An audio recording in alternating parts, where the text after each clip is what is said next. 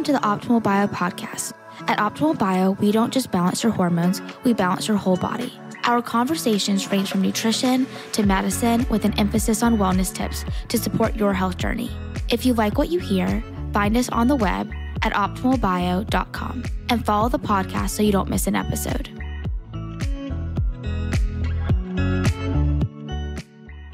Hello, everyone, and welcome to another edition of Optimal Bio's Wellness Podcast. Today we have a special guest, Claudia Cometa. She is the CEO of the Patient Advocacy, Group. And as always, uh, we're going to have a conversation today, and hopefully, uh, Claudia can share some wonderful insights uh, for us and um, make you, uh, hopefully, people will be interested, and we'll continue to do these things. And if you're not interested, then we'll figure something else out. So, Claudia, tell us a little bit about yourself and um, why you're here today, how you got started, and all that good stuff. Yeah, so I uh, went the very traditional check the box route. Um, you know, I'd worked hard in school and decided I was interested in chemistry. And so went the pharmacy route, wanted to be in healthcare for reasons of just wanting to help people, but didn't necessarily wanted to go the um, medical school route. So I became a pharmacist and, um, you know, I did clinical pharmacy for several years, over a decade and a half. And, um, you know, I always knew there was something else I could be doing or some more optimal way I could be helping people throughout my pharmacy career, but I never really knew how to tap into that or where to look. And honestly, I was too exhausted to figure it out. So my time out of outside of work was mostly, you know, watching paint dry or whatever I needed to do to like chill my brain. Um, and then my dad got sick. So up until that point, I, you know, knock on wood, we were all relatively bumps, bruises, you know, nothing significant as far as being a patient in the medical system in my immediate family. And then my dad was diagnosed with lymphoma, and all of that changed very rapidly. And I had never really seen the medical system from that side. Sadly enough, sadly enough, um, you know, over a decade and a half into it, now realizing what patients go through and seeing the extreme brokenness and the multitude of ways in which things go wrong and um, not always to the fault of the staff because the staff aren't being supported either and they're overworked and overburdened. And so the entirety of the system is um, failing everybody involved. And so when I saw that and walked him through that year of his cancer diagnosis and treatment, I just decided uh, whatever this is, I didn't I didn't have a you know cool term for it or I just said whatever I just did for my dad, that's what I have to do for other people. And it wasn't uh you know let you know let me go find the name of it or let me go get a degree in it or it was just I have to do this because I am seeing the people in the ICU bays around him who have nobody. And I, I can't, I can't not do this work. So I moved forward very imperfectly and um, became, you know, became a patient advocate although that wording is probably inaccurate because I think you know most of us in the healthcare system feel that we have been advocating for patients for a while, but I I don't think that I would have been as powerful of an advocate if I had not seen it from the other side of the table. So in 2017, um, my father sadly passed away, and I funneled my energy into doing what I did for him for others. And so that's what I've been doing ever since. So let's go back. So when did you have an interest in, you know, going into you know research or healthcare in the first place? Um, like where'd you grow up? You know, was there anything that uh, were you really good in science, for example? You know, when you're in high school, you know, kind of walk us back in time a little bit. Yeah, sure. So I grew up in Florida, Central Florida, um, Mickey Mouse Land. Although if you live in Orlando, you don't really go. most people don't really frequent the, the parks. Um, so I, I grew up in Central Florida, and you know, I just always really worked really hard at school. I don't, you know, I even looking back now, I, I, now that I have a child myself, I think I don't even know what my parents, I don't know that they did anything. I think I just was intrinsically motivated to do well. And, um, and so when it came time to start, you know, to go to college and start thinking about majors, I initially was interested in physical therapy, not really for any specific reason. I just, I don't even know. I don't even know what sparked my interest into physical therapy. I knew I wanted to be in healthcare. Nobody in my family prior to that in any lineage that I have w- was aware of was in the medical profession, and I knew that I wanted to help people on a different level than that. And so I I wanted to go into healthcare. Originally PT, then I started talking to my chemistry professors, and they were like, you know, you're really good at chemistry. You should consider pharmacy. And you know, I'm coachable, so I said okay, and um, kind of just moved forward. I mean, it was a you know two year prereq, so I you know I did all the work I needed to do, um, and then it was a four year doctorate program, and um, you know it and it came very it, i wouldn't say it came easy to me at all. I worked very hard. In fact I t- tell my son now all my gray hairs which you can't see right now because of thankfully for hair dye um, came during pharmacy school. So i worked very very hard. It was not easy um, but but i definitely felt like it fit. And so um, you know I'll, I'll, like i said I, I was really good at you know trying to match my strengths um, also my passion for wanting to help people. And also realizing that I wanted something that would be flexible when I had a family. And so that, and so it did, it checked all of the boxes until I realized that just checking boxes is not all there is to life. Sure. So, so after you get your degree and, um, you know, you're out there, are you working at a, doing a, the pharmacy thing at a retail, you know, chain store at that point in time? Are you in research? Are you in clinical research? Like, what do you, what are you doing then? Yeah, so I did an extra year of residency, which at that time and and still is mostly optional, although you really are limited now. Um, residencies were just kind of becoming popular then, and now if you like, if you don't have a residency coming out of pharmacy school, your your options are pretty limited, and you're mostly limited to um, a retail position or um, you know a, a, basic hospital position. But I, I went ahead and did an ambulatory care residency, so I sort of knew that I wanted to go a more clinical route. And I, I knew, mostly knew that I wanted to stay out of the retail setting. Um, you know, like I tell most people, you don't usually walk into a retail pharmacy and see too many people smiling. So I, I kind of knew, even without knowing too much, I knew that that wasn't really the route I wanted to go. Although um, my husband is a physician. And so he, he uh, moved us across country four times for all of his medical training. And so depending on where we lived and what was available at the time, I did dabble in retail pharmacy and I actually managed a retail pharmacy for a little bit. And so I did a little bit of that. But the vast majority of my career was spent in managing high risk medications like blood thinners. So I, you know, managed anticoagulants, um, d- you know, managed warfarin before there were, you know, umpteen warfarin alternatives now. But um, that was that was what was used back then. And um, and then just served as a drug information source inside of clinics. So inside of like internal, you know, in medicine clinics, um, a lot of times I'd be in educational types of institutions where where I would be a source, a drug information source for the medical residents and that type of thing. Okay. I wish I knew you about 20 years ago because I had a, a, company called Occam and we were a clinical research uh, organization. So basically, we, we did clinical trial work for biotech and pharmaceutical, mostly in oncology. And we were always looking for high quality PharmDs that, um, you know, had obviously interest in, they had a specialty in oncology that was even better.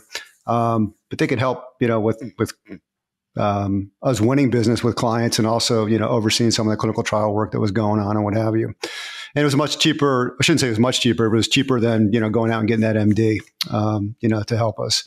So, um, so while you're doing that though, and you're, you know, you're providing uh, expert advice on um, different medications or what have you, are you you know, I was a believer, you know, just like you probably were. So, so you're a believer at this point in time, and you're like, yeah, this medicine's going to work and it's going to be great. And um, are you like, are you thinking, why is this patient on so many medications? You know, why do we have to, you know, who's really advocating or picking up, you know, this drug inter- interaction with this drug interaction over here as as that patient might be seeing a cardiologist, might be seeing a um, uh, a GP and might be seeing somebody else, you know, for you know some com- comorbidities that, that they're having at that point in time. So where were where was your mindset back then?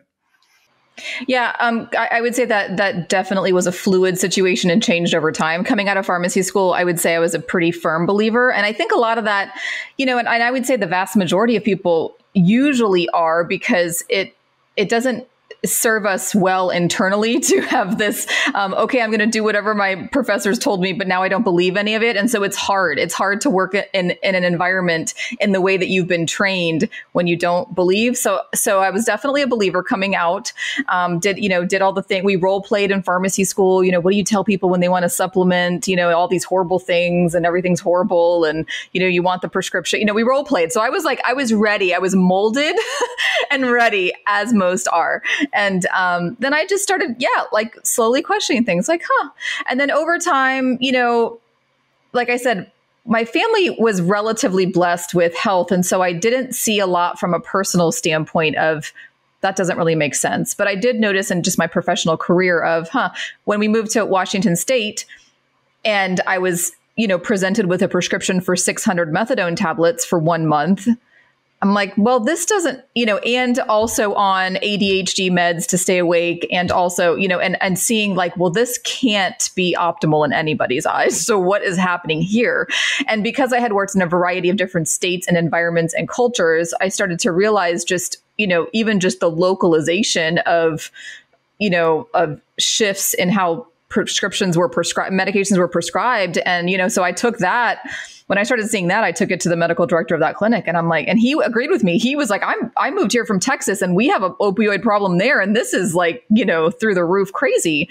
And, um, so yeah, then I, you know, I really just started realizing how far deep we are as a nation in over prescribing and and how difficult it is for the current medical staffing to start to question something like that. If you're presented with a patient who is currently stable on 600 methadone, I mean, not really stable, but has been on a maintenance dose of 600 methadone tablets a month, who who wants to take that on and fix it? I mean, it's a it's a huge it's a huge burden to try to fix, even though that you know person wants to fix it it's a lot. And so, um, so it continues because, well, you're doing okay. Maybe we'll talk about this next month because this month we're talking about your blood sugar. Maybe we'll talk about that next month and next month. And it doesn't, it doesn't get talked about. It just gets continued. So, um, yeah. Uh, and then once I saw my dad, you know, I had never really been faced with any onco- personal oncology issues until my dad got sick. And then I just realized,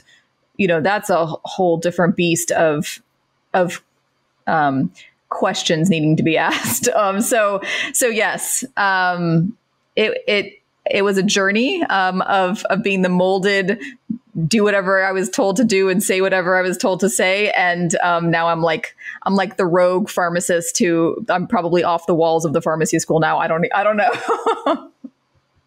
so you hear these days, um, you know, one side talks about you know the undue influence pharmaceutical you know firms have on the FDA and you know, they're donors in some of these big med schools and what have you.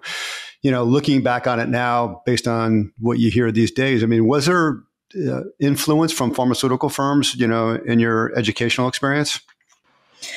You know, all I can say from a from a personal standpoint is there were quite a few dinners I was invited to, and um, my husband has been invited to over the years, which that has waned over time. But I would say back in you know the early 2000s when I was um, graduating and moving into my career, yeah, I mean, there were quite quite a few dinners. Many many healthcare professionals who would say, "Oh, well, this looks like a nice fancy restaurant. I'll go and maybe get a CE." And um, you know, I was never presented with a trip, nor was my husband. Um, nothing nothing extremely lavish, but but definitely quite a few very expensive. Um, dinners to promote whatever drug it was that they were promoting. And um, I would say back then that was not questioned a whole lot. It, it was like the norm. Um, probably it was the step down from what what was before that, which was more lavish gifts. Um, and even then, I don't think I I had enough tools in my toolbox to question uh, or experience even to, to start questioning any of that of course now uh, that's you know not so much a thing anymore because there's a, a much you know stronger spotlight on that industry but but yeah, I, when I look back, I start to see like, yeah, that the expenditure on you know the lunches for the physicians and all the things to to present this medication. Um, yeah, it's it's unnecessary and over the top, and and it definitely shows the the wrong priorities that that this nation has of you know in healthcare.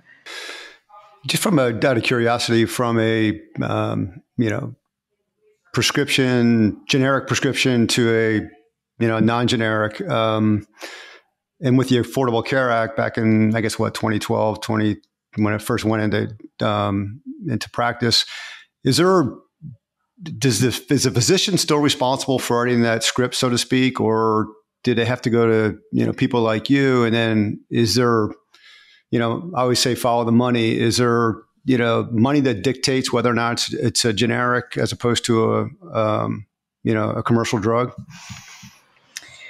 Um, let me. So, can you restate it so I understand? There's a lot. There's a lot that goes into brand generic. So, I, I could go off on a, on a really large tangent here. So, I want to make I'm just sure. Thinking of, I'm just I'm just thinking of the patient where, um, let's say you take warfarin for example. It's probably been it's been on the market forever, right? So, you know, it's been generic. Um, but I also know that you know, based on certain uh, FDA regulations, you know, companies can come in and reformulate in certain classes of drugs, and then suddenly it's off generic for you know a year. Um, they can maximize their profits, and it goes back on. And you've seen that. I guess the EpiPen person, um, you know, the CEO got in trouble a few years ago um, with the four hundred dollar EpiPen, but there's a generic out there that's thirty dollars, and and I'm just from my own personal, you know, family experience with some family members, um, you know, they're some drugs are generic and then suddenly they're back on, you know, uh, I'm, I'm, using a wrong term, but I'll just say commercial, and you know the price is you know exorbitant again. So yes, I'm just wondering who dictates the um, the ability to be able to prescribe you know a viable medication that works, um, but is also you know reimbursable, let's say, and or affordable for that patient. There's so many holes in the system. I mean, really, the, the way that the system is built is a pharmaceutical company does all of the research and development to bring a drug to market. Um, they they get the patenting rights for X amount of years, you know, decade plus, um, and you know that was initially intended to help them rebuild what they've spent into research and development and that others can't just come in now and just duplicate that but not do the research et cetera so um, so they come out so then it comes close to patent releasing time. And so all the other you know all these other companies are like clamoring for you know i'm going to start making the generic of this medication. Um, and so they you know they get the generic approved. And so now you've got multiple generics of that brand. Well you know that original company or another company says well what if what if we just tweak that a little bit and you know do an isomer of it or, or, or make a cousin of it? Um, and you know, will show that it's even just a little bit better in studies, which we all know, you know, studies can be very, very um, deceiving. And even in peer reviewed journals, there's always some, you know, nuance that that is in their favor.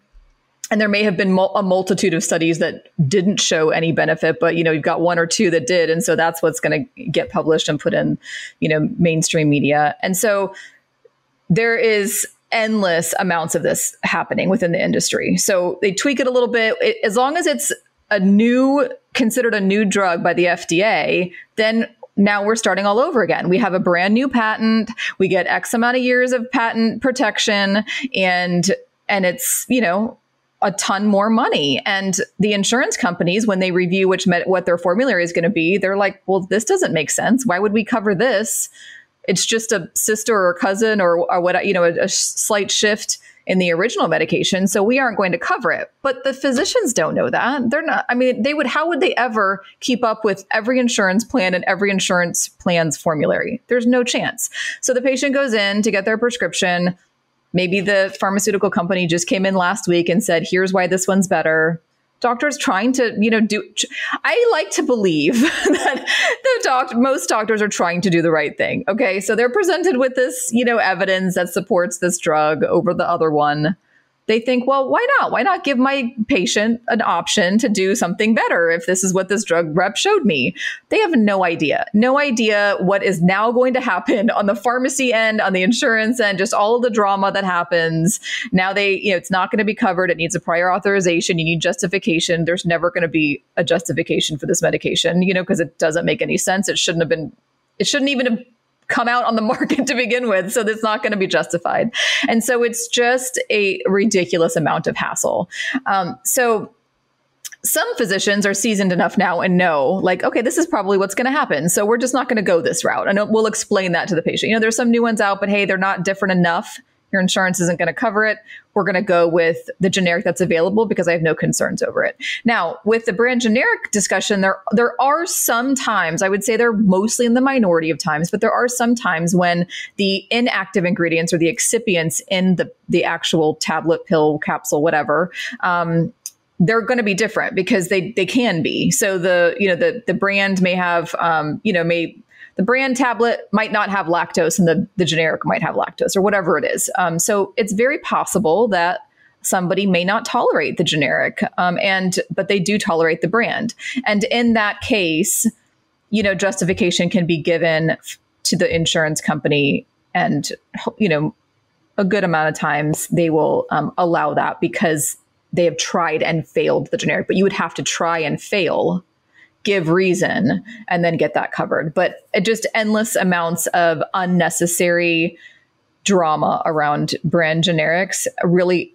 all boiling down to who's making money and, um, you know, and, and who just doesn't know how to guide these patients through this because the doctors think they're doing the right thing. They just, they don't know what happens at the pharmacy end.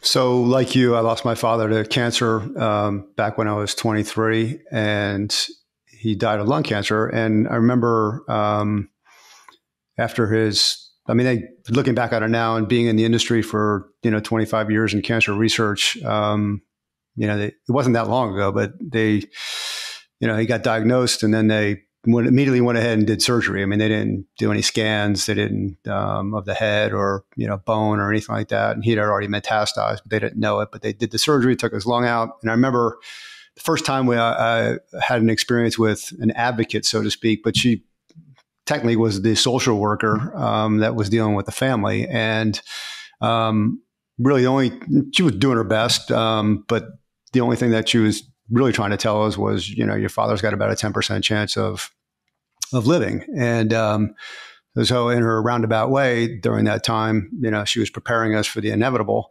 Um, of course, I thought, well, he'll, he'll, be in the top 10%. So, you know, he'll beat this thing, even though it was, you know, metastasized and stage four and all that good stuff.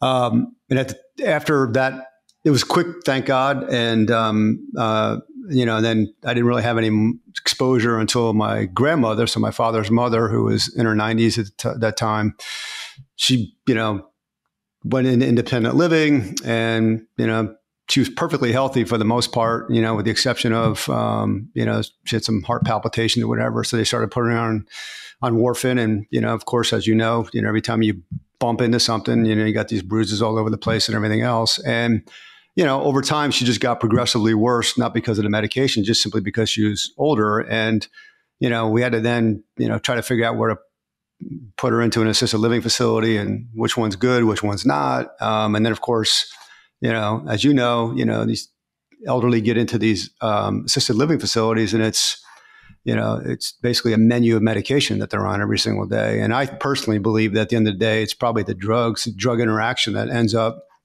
leading to demise more than it is anything else. And, uh, uh, and I always thought to myself, it'd be great to have an advocate where I could pay, you know, to be able to, you know, figure out medications, figure out where the best place to go, um, interact with, you know, the different types of doctors and so on and so forth. So I assume you felt the same way, and therefore you have your own company at this point in time. So tell us, what do you do for that common family out there that, you know, went through an experience like I described, went through a personal experience like you described as well?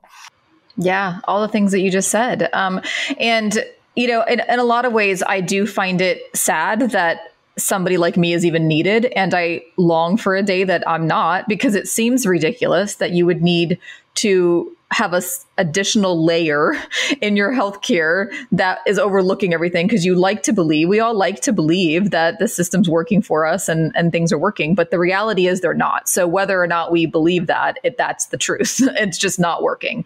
And so i guess the best way to explain it is by actual examples without obviously showing any identifiers but um, one of my first clients was an adult child. So you know my age somebody living you know out of the state from his parents and he, his elderly dad, um, you know, just got sick, wasn't feeling well. Otherwise, bef- prior to this, doing perfectly fine. You know, working out, working out stronger than I am right now. Just you know, very healthy person, active, and all of a sudden didn't start started not feeling well. Well they were living in a relatively remote area and didn't have access to a lot of great care in the immediate surrounding areas. And so, you know, when you go to the hospital in these smaller towns, you have to realize when physicians are at their their peak and they're you know either coming right out of school or they're a couple years out and um, you know they're gunners and they just they want to change the world right they aren't going most of the time to the remote towns. They're going to large academic centers to further their knowledge, experience, education, etc. Um, most of the time, again, it's never a blanket statement, but most of the time, the smaller towns are getting the people, you know, wanting, they're, you know, later in their career, wanting to come get closer to family. You know, maybe they're from that town of, you know, maybe they're going to run the hospital and they're just nearing retirement. Okay. So you have to, you have to just understand the climate of the healthcare system to realize it's not the same everywhere. It's just not. You're not going to get the same level of care, the same level of expertise at a large academic center as you are at a small center. So, you know, I'm, I'm understanding this, and they don't aren't necessarily because they were healthy before. It didn't really need a lot of you know complicated healthcare. So, in any case, I'm realizing that we are exa- quickly exhausting the options that are in a driving radius for him, and um, you know, recognizing that, realizing that he's being dismissed for a lot of what's happening in his care, and we need to get we need to get to a larger medical center, either where I was, which was about two hours north, or where he could go, which is about an hour and a half to two hours south. So either way, we were going to drive about the same distance. He decided to come up closer to me, um, wh- which was great because I could actually then you know, physically be in the hospital and visit. And um, he ended up needing open heart surgery. He needed his valves replaced in his heart, and um, he had a, a, very extensive infection on his valves. Nobody caught it. Nobody was going to catch it. Cardiology down where he was didn't want to see him for you know another two months, and and it just wasn't it wasn't going to happen. And I and you you know you realize at some point we don't have time to wait for to find somebody great near you. I don't think we're going to, and I don't think it's, we, we need to just move. We need to drive. Um, and sometimes that means flying, but for him, it was a drivable distance. So he's perfectly happy, you know, called me after like new lease on life. Now, I didn't do the surgery, but I knew how to get him to the care he needed to do. So, um, to have. So, that's one example. And then you know, throughout my career, every case is so extreme, and I'm sure you can understand, so extreme, extremely different. There's so little that's the same because there's just so many nuances for each person. But um, I was involved in another case where um, a very high functioning, um, you know, um, technical worker, and you know, in her late 40s no reason to be this ill. I got called into the case and she had very extreme complications from a surgery. And by the time I got to her, she was in an environment very much like you mentioned um, with regard to the long term care facilities and, you know, was like slumped over in a wheelchair in the hallway and was that was pretty much going to be her life. Um, and nobody was really being proactive. It kind of became like, okay, well, this is where she's at. It's unfortunate this has happened. And, um, you know, when I started really diving deeper into what's happened in this case and where were the balls dropped, and, you know, we, we needed to get number one, we needed to get out of that facility. That facility was awful. Um, and so, so, you know, put the, put the work into place and, um, she's, I just actually recently heard recently that she went back to work for the same company that she was um, originally with, which is fantastic because the system had written her off completely. That this was she was just going to be, you know, basically a vegetable, which was terrible. So um, there's just so much that is missed, so many errors that are made. And again, like I said, I like to believe people go vast majority of people go into medicine because they want to help people. I don't think the system supports the staff.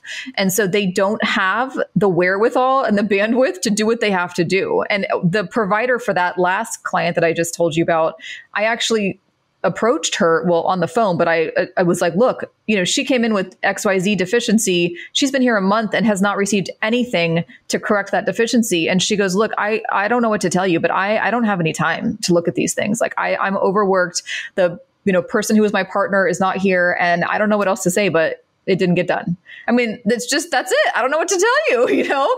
And, um, you can't even believe it until you hear it. You can't even, you just can't even imagine that this is what, but this is what's happening.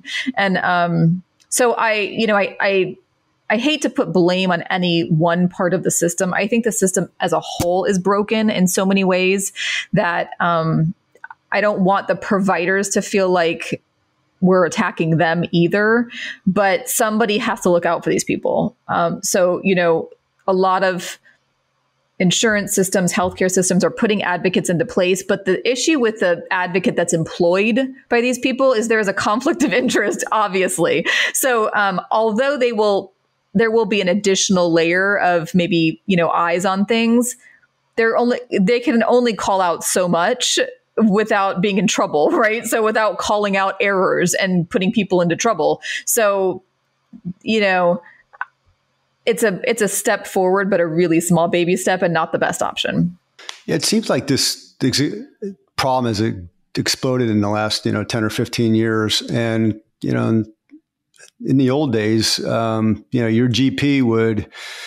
Uh, figure out what's wrong with you, refer you to a specialist, um, maybe get transferred to the specialist at some point in time. But then if you ended up going to the hospital, you know, your GP or your specialist made the rounds in the hospital and he or she was your doctor um, at the hospital. But now you have the hospitalists. Um, so it's like everybody just passes the baton, right? And um, and that's I think where this giant void is. And you know, uh, I have my thoughts on this, but I'm just curious for uh, on your thoughts with being in the system and what have you. I mean, is I know it's probably money driven as always, but was that, you know, what, what was the fundamental reason why that whole thing changed? Was the physicians didn't have enough time anymore or, you know, what, what happened? A lot of breakdowns. Um, insurance companies' reimbursements are, there's a lot of pieces to this. One is, the reimbursement from insurance companies is relatively low. So if a you know if an office visit is I don't know 150 bucks, the insurance company might you know it, it's a small percentage that they're going to get back from that. And so to for the facility to maintain its you know all of its things its overhead its ceo getting paid whatever you know all the things um, then we have to see more people. We have to and we have to double book we have to we have to see more people. So when i got out of school um, concierge you know, sort of primary care physicians were were a thing, but you know, they were very cost prohibitive to most people. So you had to pay like several thousand dollars to to be a member of this concierge practice where they would keep a small number of patients. And so that that was starting to become a thing because it was already becoming a small issue. And now it's such a such a much much bigger issue that um, direct primary care has grown out of this, which I'm a huge fan of. I think it's a great option because it's a flat monthly fee. It takes out the insurance company completely. So, you know, you pay, depending on your age, usually, let's say you pay $100 if you're, you know, 65 and over or whatever a month, typically with no contract. Um, and you have access to that physician you know, technically 24 7, but they're probably not going to respond to you, you know, about your prescription refill at 3 a.m. Hopefully they're sleeping. But, um, you know, you've got access to them. And instead of having 4,000 patients per physician, now it's 400 to 600 patients per physician, which sounds already too many, but 4,000 is more of an average of a, of a traditional setting. And so so we're moving away from that into this type of a model. Now that model also is potentially cost prohibitive to a lot of people. And so that isn't accessible to everybody. But for those who could um, allocate that amount of funds, that's what would happen. And um, that's kind of what we're moving away from. Most people are who want to give better care are trying to move away from having any dictation of insurance reimbursements. And now I've got to see more people to stay alive. And it's just a nightmare. Um, and then they've got to pay staff to be the ones dealing with the insurance companies. And so it doesn't make any sense. So what if we just took them out completely, had a smaller panel of patients? And so that's where we're moving.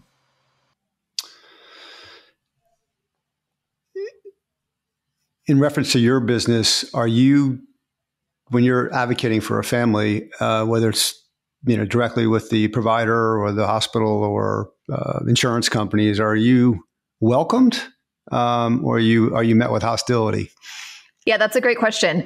Um, you know, I I'm um, Italian, so like I never worried about that. But as I, I am teaching the future generations of um, you know pharmacists wanting to become and, and non-pharmacists wanting to become advocates, I realize that they're that they are concerned about this. I've never been concerned because I you know I I'm nice until until I need to not be nice, and so that's kind of my like I'm I can handle whatever situation I'm thrown.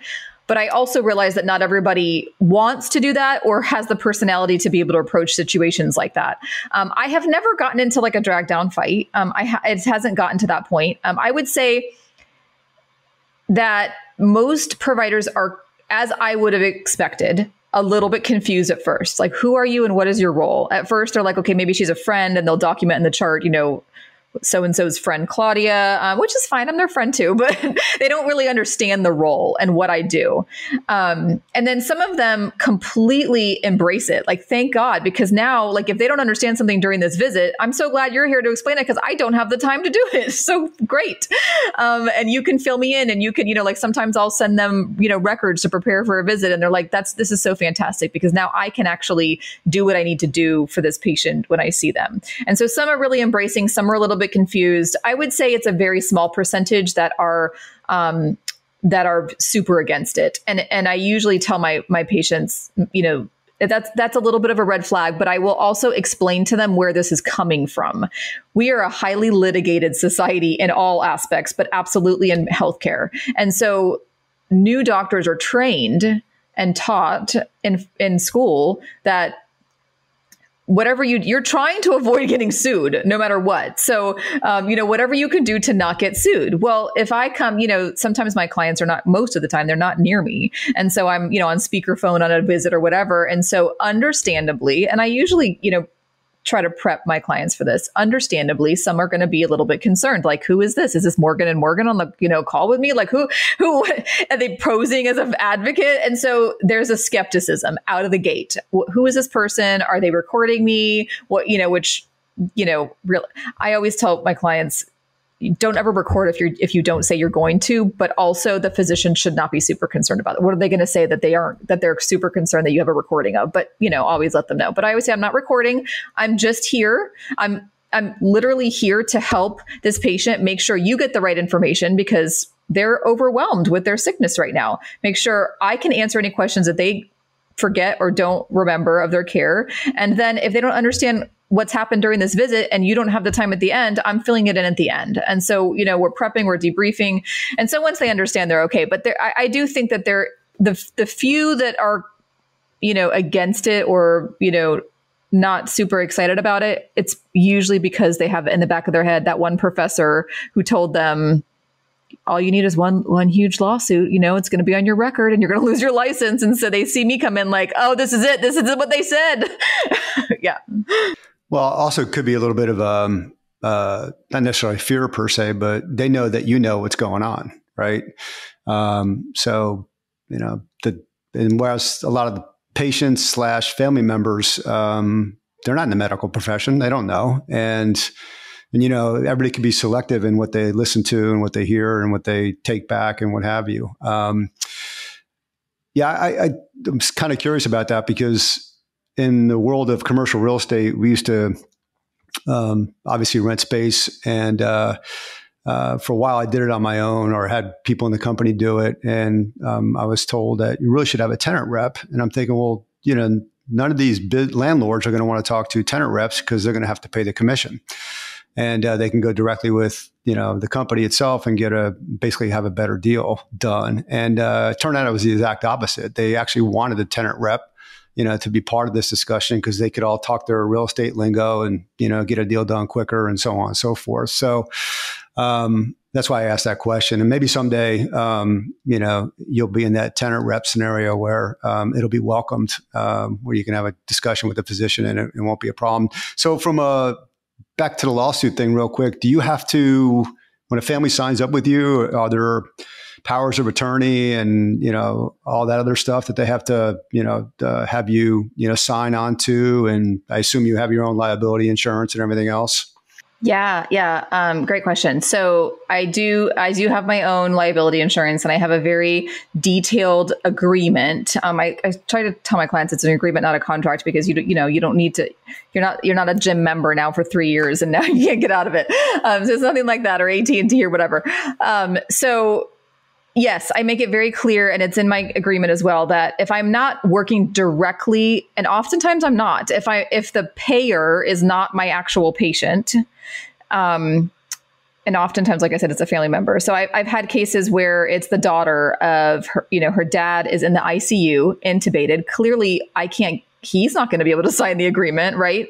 So I have to, at that point, get some type of docu- legal documentation that says that they are the healthcare surrogate or the medical power of attorney or something where that person has given you the right to make decisions one of those decisions being to hire me into into their care. If they don't have that and we are in a position where they can't get it right now because obviously you know the loved one's intubated or whatever I can't get involved and I just I can't legally get involved because if that person doesn't wouldn't have wanted me involved and didn't give the legal right to their family member to make that decision, then I can't and I don't. Um, and that's happened a few times where their the paperwork just isn't it doesn't exist and the person cannot um, execute it most of the time thankfully i think the word has gotten out that this is a really important thing to do and so most of the time people who have come to me have had that already in place. And so they just um, send me a copy of it and we're okay. But yes, that has to be in place. So you don't offer, let's say, advocacy light where you're just providing advisory services to the family member. So you're legally not bound with everything, but you're advising, let's say, the daughter in this case, to ask this, this, and this. Yes. So um, I do like advocacy light. I haven't called it that, but maybe I will. It's like Bud Light, but I'm kidding. Um, I'm not even a beer drinker. But um, so I, I, have offered that and I will, I do often tell people I can still help you in a limited capacity without getting, I won't be able to access any records of your loved one. And we're going to talk more from a general standpoint. And so, yes, you know, if you want to sit with me for an hour and, you know, I'll talk you through the hierarchy of the system, who to contact, but I won't be able to physically do any of the work, but I will guide you through what to do. And so, yes, I have done that. Um, I probably say a good handful of times um, where I've just kind of walked them through how to navigate it themselves, but I can't actually get into the weeds of it.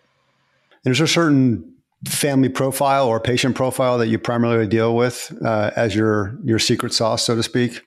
It's really all across the board. I would say what has been surprising is some um, that I wasn't necessarily expecting is younger entrepreneurs who, you know, left a corporate job, opened and started their own business with the intention of having a, you know, more flexible, lighter lifestyle and um, started working themselves too hard and um, now we're facing you know difficult scary diagnoses and at a very young age. Um, so I was expecting what I was expecting more of just based on, you know, experience and whatever was the, you know, adult child calling on their, you know, elderly parent, uh, those types of situations, which I would say has probably been a good vast majority.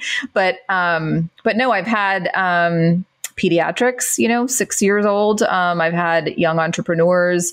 It's literally all across the board. Um, and, and it really just boils down to who is feeling like they have exhausted all of their options and is like, you know, I just need some help. I just need some help and I just need to find it. And whatever their search terms are, you know, sometimes I ask people, how, how did you find me? So, you know, some people are like, I just searched pharmacist help. And I'm like, I don't know how I came up from that. But um, some people do know the term advocate. They know the term healthcare advocate, patient advocate, but um, not everybody does. And sometimes they'll learn it from their Google searching. But but no, it's it's all across the board. And do you also provide referral services? For example, you know, you talked earlier about the family that's in a rural area, and let's say they need to go to Mayo or Cleveland Clinic or what have you. Are you navigating that for them as well? If they want me to. So what I tell my clients is I will get as involved as you want me to. So um, you know, I just I bill by the hour. So I will I will work within a monetary budget. I will work with and you know, if and some people are like just just do it because I am done. Like I'm tapped out. So um so then in that case I will. And um, you know, at some point what you know, I'll get to a point where where they will as the patient have to step in and, and do the rest. But like I'll get them, you know, connected to the patient coordinator of the second opinion that we're seeking, or, you know, I'll get them as far as I can can get them and then and then they have to do their part but um but yeah so i will go as far with them as they want and that is largely dictated by them if they if they're like you know let's not go that far but just tell me what the next step you know so i'll just tell them here's the next steps you know one two three what to do let me know if you run into any trouble then they take it and then they call me if they run into any trouble obviously you've been in the in the um, the healthcare world for a while. Um, and Optimal Bio, uh, Dr. Brandon talks a lot about, uh, and there's data that supports this, that our patient population is getting sicker and sicker. Um, I assume you agree with that. And uh, if so, you know, are you what are you seeing more of um, that you didn't see as much of, you know, when you first got into not only your business but before that when you were a you know clinical pharmacist? You know, what I'm realizing is the interplay of um, mind and body more, but I don't necessarily know that it's happening more. I just am more aware of it and realizing how little it's addressed and identified. And, um, and so, you know, there's a saying that the, you know, the issues lie in the tissues. And I think that there's some truth to that. Um, I, you know, I, a lot of people come into their symptomatology with and I and I have several clients where this is the case. Um, you know, child significant childhood trauma, or um, you know, just difficult relationship dynamics in their life, whether it's parents or spouses or whatever. And the medical system is doing what it does, which is okay, you're coming in with, you know, these three pockets of symptoms, you know, your your heart, and then okay, now you're you're tired, so let me send you the endocrinologist for your thyroid, and now you're the and so you've got like just, you know, all these specialists looking at just their little piece of the pie. And nobody is that initial questionnaire might have asked a few questions that nobody's reading it. And so nobody really even knows how to tie in you know, my notation on my clients goes back to like, tell me, tell me about your child. Like, let's go. And I'm not a therapist, but I, I want to know what we're dealing with so that I can guide you to the right people because okay, I, I think this is there's an interplay here of some factors that aren't being addressed. And so let's find the specialists who actually are able to do that. Because I know, even from experience, and, and maybe you do as well, when my dad was sick and, and we were in hospice, and, um, you know, that was pretty traumatic for me. And I was having all kinds of, like, I'm otherwise healthy. I'm very attentive to my health. And I was, you know, I had a cyst on my, on the base of my, you know, dominant index finger and you know orthopedic surgeons wanted to cut it out and i maybe lo- would lose you know all this stuff. And i'm like i don't think i'm doing that. So i just i went to acupuncture and um, you know once i worked through my grief and I went to some acupuncture sessions. That has not yet, that went away completely, no sign of it, not yet to return. I mean, that's a minor thing, but I'm just, it just highlights how much our emotions are tied to how our body responds. And that's being largely missed, I would say. Um, and I see that in my clients. Um, and and so and a lot of clients, you know, when once we've exhausted the Western medical system, which you know doesn't take too long to realize that that happens.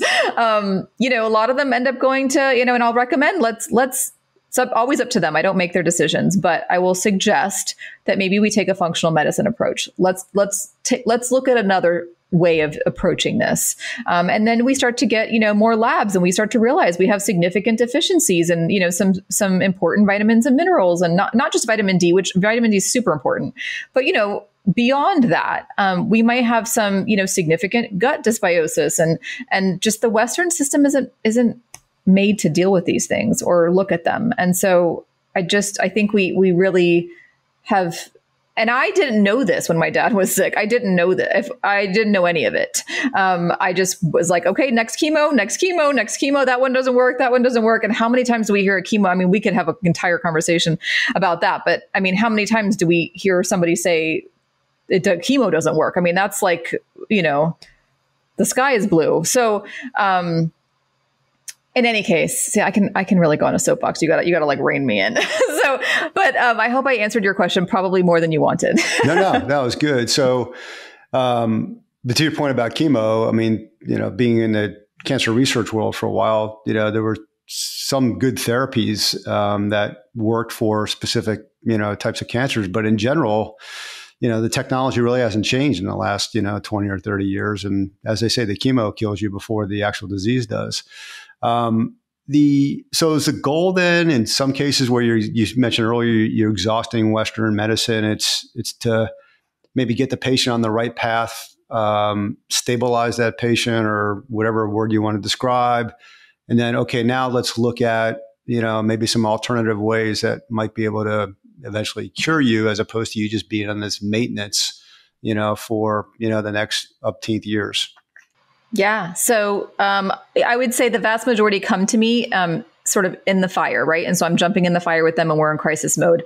And I think Western medicine in general does a pretty good job in crisis mode. Like if we need surgery, if we need a spleen out, if we need, you know, our heart valves replaced, I mean, you know, the reality is, is an acupuncturist isn't going to be able to do that. So I think we we realize the strengths of the Western system and what stage we're in in our health. And if we're in crisis mode and we need the the amazing, you know, advancements of the Western system fantastic. Once we get out of crisis mode, though, oftentimes what happens is we are not on a great track for long-term sustainability of health you know optimizing health even sustaining a baseline of health and and so it's like you know well we did your surgery so that's all we got you know unless you want another surgery you want another surgery like they don't there's not a whole lot of options or like you know five more medications so once we're at that point okay we're out of crisis mode we're out of the acute stage now let's go let's see how how much we can optimize it. Because by this point, by the time people call me, they've like forgotten what it is to even feel healthy. They don't even know what it feels, what what it is to feel well anymore. And so they've in some ways accepted like, okay, we got through the crisis. Okay, well then this is just my life now. Well, maybe, but maybe we haven't looked at all the options yet. And maybe there are some deficiencies you have and things that we can work on that would optimize your wellness. And so, you know, we, we move away from what Western medicine can provide us if they want to. I give them the option, and uh, we move towards you know some other options. Maybe they have they have chronic pain and acupuncture, even if it doesn't take away their entirety of need of opioids, even if it lowers it a little bit, you know, and even if we can just chip away a little bit, a little bit, and get you to a better state. So, but in the beginning, it's we're you know we're in crisis mode. I heard from a doctor that when they went to medical school, there wasn't one nutritious nutritious course that was offered, nutrition course, not nutritious, uh, that was offered. And even today, it just with all the knowledge that's out there, it just seems like a lot of the doctors don't, you know, think about nutrition other than if you're a cancer patient, for example, just making sure you get enough calories. But it could be through ice cream, it could be through processed meats, it could be through for whatever. And um, the question I have for you, with of course the exception of your husband, because I'm sure he's different than a traditional physician, but with all the knowledge the the medical profession has, if they get sick, do they end up going the traditional medicine route as well, or are they doing things differently that we should be doing? Yeah, there's a lot to that. Nutrition is not it's it's getting better. I'm very hopeful. There's actually medical schools now, one in one in South Carolina, and I'm blanking on the which school it is, but it's a school in South Carolina that actually has a lifestyle medicine track and they actually have the medical students like growing their own food and they bring in chefs to show them how to make healthy food and it's it's like a whole new world. So that that makes me very hopeful. But we're i mean that's like one of you know however many medical schools there are. So we're we're still a long way but we're moving in the right direction. I would say it's really i think i you know kind of alluded to this in the beginning and so it's really hard for people in the medical field healthcare professionals to work one way because that's what they have to do in the field in the system they're in. So to work one way, which is medication for every ailment, and then a medication for every side effect of every ailment or every other medication, it's hard for them to do that and then leave and not believe in that and now think, well, if I get sick, I'm going to do it a different way. That's a really hard mental space to be in. It's easier to just believe, just hope to God what you're doing is right because I want to know, I want to feel like I'm doing right. They do want, I mean, I think they're good people, right? I think in general, you know, humans in this field want to feel like they're doing the right thing. They can't feel like they're doing the right thing if they think it's terrible. And if they got sick, they would do something else. So what happens is the vast majority would would go to a traditional physician if they got sick and they most of them avoid going to doctors period because they, they don't want to be the doctor that goes to a doctor. Like that they they don't like to seek out help. But if they needed to seek out help they would go the traditional route most of them some of them are starting to realize this isn't working. This isn't working. It's not working for my patients. And so it's not going to work for me either. So they're slowly trickling away. They're starting to like, let me just study this a little bit. Oh, what's this? You know, what's lifestyle medicine? What's this? And then they start, and what's functional medicine? And so they're slowly trickling away. Some of them becoming functional medicine physicians themselves. Some of them just realizing this isn't working. And then they, if they get sick, they'll seek others. But, but, you know, I would say the vast majority, it's it's hard. It's hard to work in a traditional system, do things one way, and not actually believe in it because you're you're having a hard time sleeping at night if you're in that space. Well, I think too, you know, especially with these big systems, they have to follow a certain protocol too, right? There's guidelines, right? So there's these, you know, huge organizations, the, uh, you know, the Society of whatever, Infectious Disease Society of America says if you've got this infection, you've got to treat it with this antibiotic, yada yada, uh, uh, guidelines for everything. So if you are not providing what's considered standard of care, which is you're not following the guidelines, then if that person gets sick because of whatever you decided to do, you're going to how are you going to stand in court you have nothing to stand on other than like well that was my intuition that was my gut that was my that doesn't stand in court. So they have to just to avoid being sued they have to follow these guidelines. And so they they are given very little flexibility to do something outside of that even if they feel that's the right thing to do. And not to get into a vaccine discussion, but obviously we've seen in the last couple of years a lot of pressure put on, uh, you know, with doctors trying to not necessarily force, but influence, um, you know, va- vaccine uptake? And are they getting paid for that, or is that just another thing where it's the system and they just follow the orders? It's the system. Um, there's money being exchanged, but I don't, not to my knowledge, there's no like doctors aren't getting monetary kickbacks. Um, there's plenty of money to be made, you know, at the at the other end by the pharmaceutical companies, but but yeah, the vaccine discussion is a whole it's a whole other beast to discuss. But um, I think it, it highlights the brokenness of the system and and how where the money goes. That's where the media go. That's where everything goes. And so that's what we're hearing. That's what people follow. Um, physicians, you know, nurses, all all players of the healthcare profession have been impacted by having to make decisions that they may not have been comfortable with, but they had to to keep their job, to whatever. And then also if they aren't asking their patients if they aren't doing what the system tells them to do did you get a did you get a vaccine you know and and giving them the vaccines and and suggesting encouraging if they aren't doing that and their patient who maybe didn't want the vaccine but but you know um, or if that patient ends up not getting the vaccine because the physician tells them their concerns about it, if that person does not get the vaccine and then gets COVID and then passes away, again, there's the potential for a lawsuit because you did not give that vaccine that could have saved that person. There may have been a very legitimate reason. Maybe that person has a history of Guillain-Barré syndrome and you know there could have been a legitimate reason it doesn't matter. That's the sad thing is it just doesn't matter. Yeah, and I, I know you can always sue for anything. And I was just thinking during this whole time that you know, some patient comes in, doctor, they give their spiel, and then patient says no and signs a legal document basically saying that I'm, you know, giving you and I'm identifying you um, for any liability around this. And um, but the but the puzzle, the bigger puzzle um, before the vaccine was just the fact of this protocol that came down from on high on how to treat COVID patients, which was you know, if you feel bad, you know, go home, and if you get really bad, come in and you know, and then we'll we'll try to take care of you. Um, but there's but, but there's no in between. And then some of the uh, the maverick doctors out there, so to speak, were you know treating and having success, and you know they were basically taking the woodshed for the most part. So to me, that's the more puzzling thing that um, still nobody seems to want to answer at this point. Yes, yeah, I did a few podcast episodes with a physician who I he literally is like fallen off the face of I don't know where he went, but he was he was trying to be the voice of reason and saying here are some things that we can do and I immediately went on his protocol.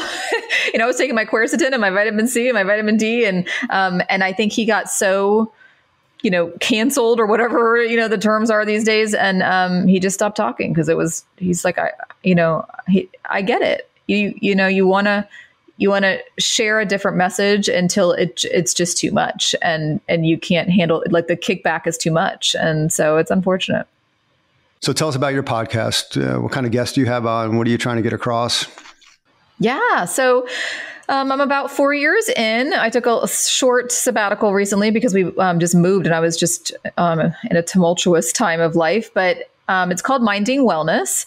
And I basically bring on guests to educate and spread awareness of alternative modalities. So the majority of the time it's, you know, it's somebody who does energy healing or somebody and and I, you know, I, I try to rein in the it's not like completely not evidence based woo woo. So, um, but it is information um, on treatment modalities that have helped countless other people. You know, I brought on a um, a hypnotist, which I've never done hypnotherapy, and five years ago I would have said that's crazy talk and i said that on the podcast. Like i'm i'm trying to be really open-minded but to me this is it's hard for me to wrap my head around what you do. And so but i want people to know what options are out there and i want to ask the hard questions of my guests of you know what what is what is this doing? What what kind of results are you seeing and what is the scientific um, reasoning and justification behind this and so um, i just i bring on a lot of guests i also bring on a lot of patients who just want to share their story and what has happened and what has helped them and the struggles that they've gone through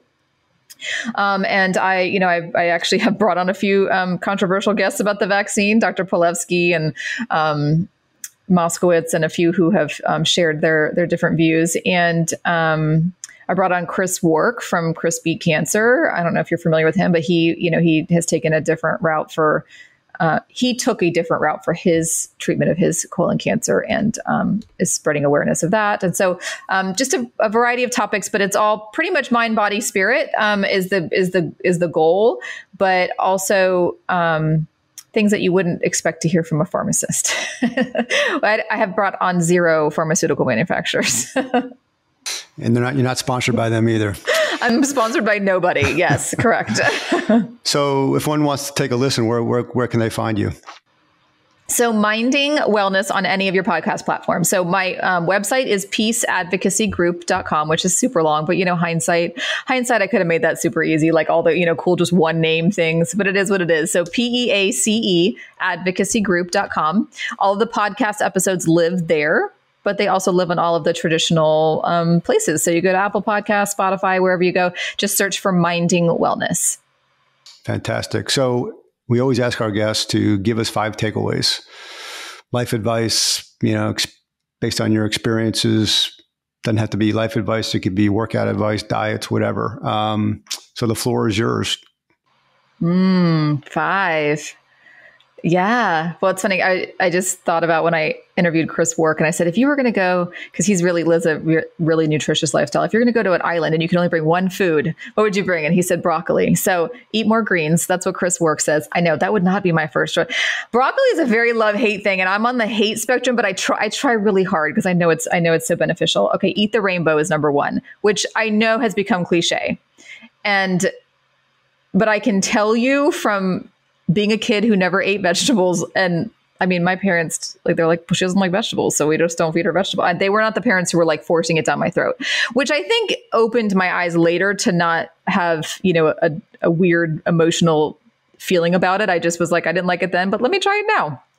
Um, I have read enough, learned enough that what you put in your mouth is either going to harm you or it's going to hurt you. And you're so much better if you're if you're consuming the vast majority. And you don't have to go fully plant-based and like completely get rid of meat or whatever you know unless you've got a specific diet for yourself. I just say be more plant forward just whatever you can do to get more plants in your diet even if you want the occasional hamburger because people feel very restricted by all of the rules these days. So um so diet is number one. And i don't even like the word diet just increasing the nutritional value of the foods that you consume.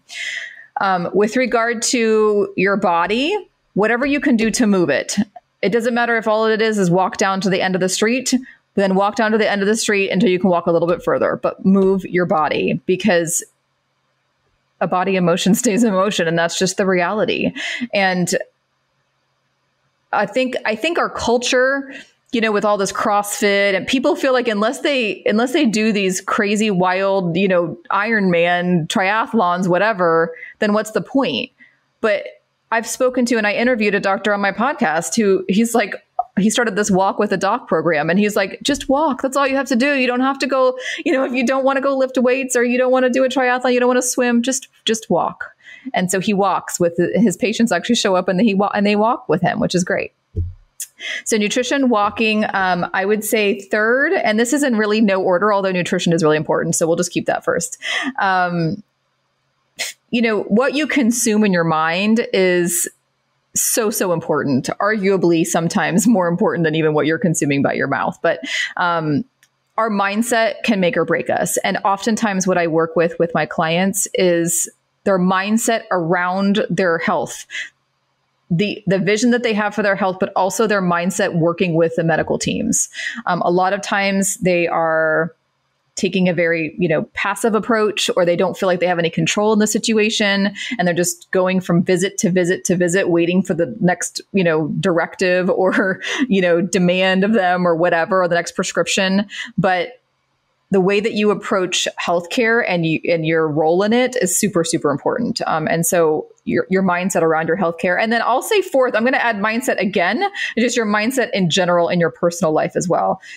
I tell people I don't even I hardly ever have the TV on. If you're cons- all day consuming news, you're consuming negativity because that's what sells. That's what the media is selling you. And so if the TV is on, I'm confused. If the TV is on in my house, I'm like, who's watching this and does it need to be watched right now? Because otherwise I don't want it on. There's nothing of value to me on the TV. And so I'm usually listening to podcasts that are very like, you know, tailored to what I want to listen to information is fine, but when it's twisted in a negative way, um, you're consuming that all day and you are living your life out of fear all day long. We're, we're afraid to do anything the media tells us to be afraid of. And so um, it's so, so important to be filling your mind with positive things and not, you know, Pollyanna ridiculous things, but just, just like, in general, life is pretty good. We have bumps and bruises and we have obstacles, but most of us are living a life that many in other countries would would only pray for. And so, um, and then fifth, I would say um, gratitude. Have some type of a gratitude um, slash potentially meditation if you want to do your gratitude through meditation, but some type of a gratitude practice. It doesn't have to be, you know, something at 5 a.m. in the morning or, you know, some morning routine that somebody told you to do, but have some time in the day. And I practice this with my son. You know, as soon as your mind starts spiraling, what can I be grateful for right now? Because you can't live in anxiety and gratitude at the same time. So it's a quick switch that doesn't take you, you know, going to the Tibetan mountains and meditating. You can quickly switch. If if I can just think of three things that I'm grateful for right now, all of a sudden you like forgot what you were anxious about. So I could probably go on and on, but there's there's there's there's are some. Yeah, it's great stuff. Uh, do you have an Instagram handle? Um, I, am not super active on Instagram. I do. Peace Advocacy Group is on there. I'm not super, super active. Okay. I've been encouraged to be, um, but you can find me, Peace Advocacy Group, on there. All right. Well, ladies LinkedIn is the better place to find me. Sounds good. Claudia, thank you for everything today. You've been a great guest and best of luck with uh, your business. And because um, the more successful you are, the more help you're going to give the patients out there to hopefully become healthier and better as well. So thank you. Yeah, thank you for having me on, Jim.